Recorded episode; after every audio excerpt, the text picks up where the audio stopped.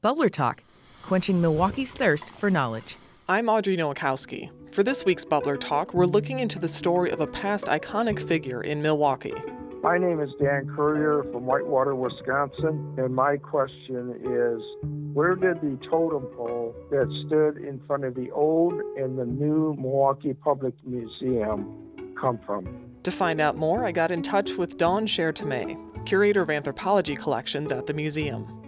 So the totem pole, you know, has a long history, but it was actually installed um, in front of where we resided before, where we shared the library on Wisconsin Avenue, and it was installed in 1922. The pole also stood in front of the museum's current location for a time, but it of course has a much longer history. That's really kind of important in this sort of linear thing. You know, it was not created to put in front of our museum. And so that I think is an important story. The pole's story begins in Canada, specifically Haida Gwaii, which means Islands of the Haida People in British Columbia. Scher Thomae says they believe this ancestral or mortuary pole was created in the mid 19th century in honor of a Haida village chief's wife's ancestors. Standing at 41 feet tall, the pole includes carved figures such as a raven, a moon, frog, beaver, and more.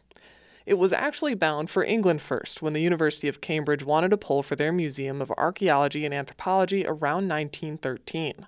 The task of procuring a pole was given to botanist and ethnographic researcher C.F. Newcombe, who lived in British Columbia. Yan, the Haida village where the pole was taken from, had been abandoned for about 50 years because of the smallpox epidemic, according to Scher Thomae. Which is no excuse, seriously, for removing this pole, ever.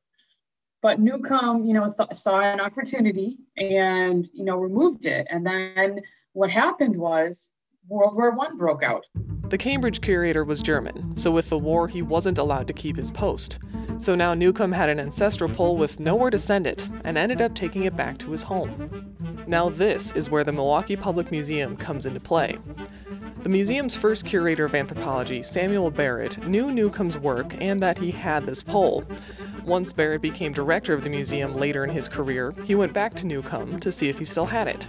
He thought it would be really great, you know, to put it outside of our museum. So he brought it here in four sections. Um, they unfortunately had to chop it into pieces, and so came here in June 1921. The ancestral pole was re erected, repainted, and reinforced when it was put up in front of the museum library in 1922. And there was a huge amount of controversy, huge amount of controversy in our community about it.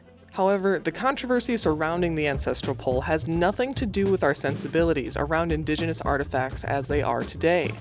Firstly, it was considered a pagan symbol by the religious sector. Others simply didn't like the look of it. They're like, this is the ugliest thing we've seen.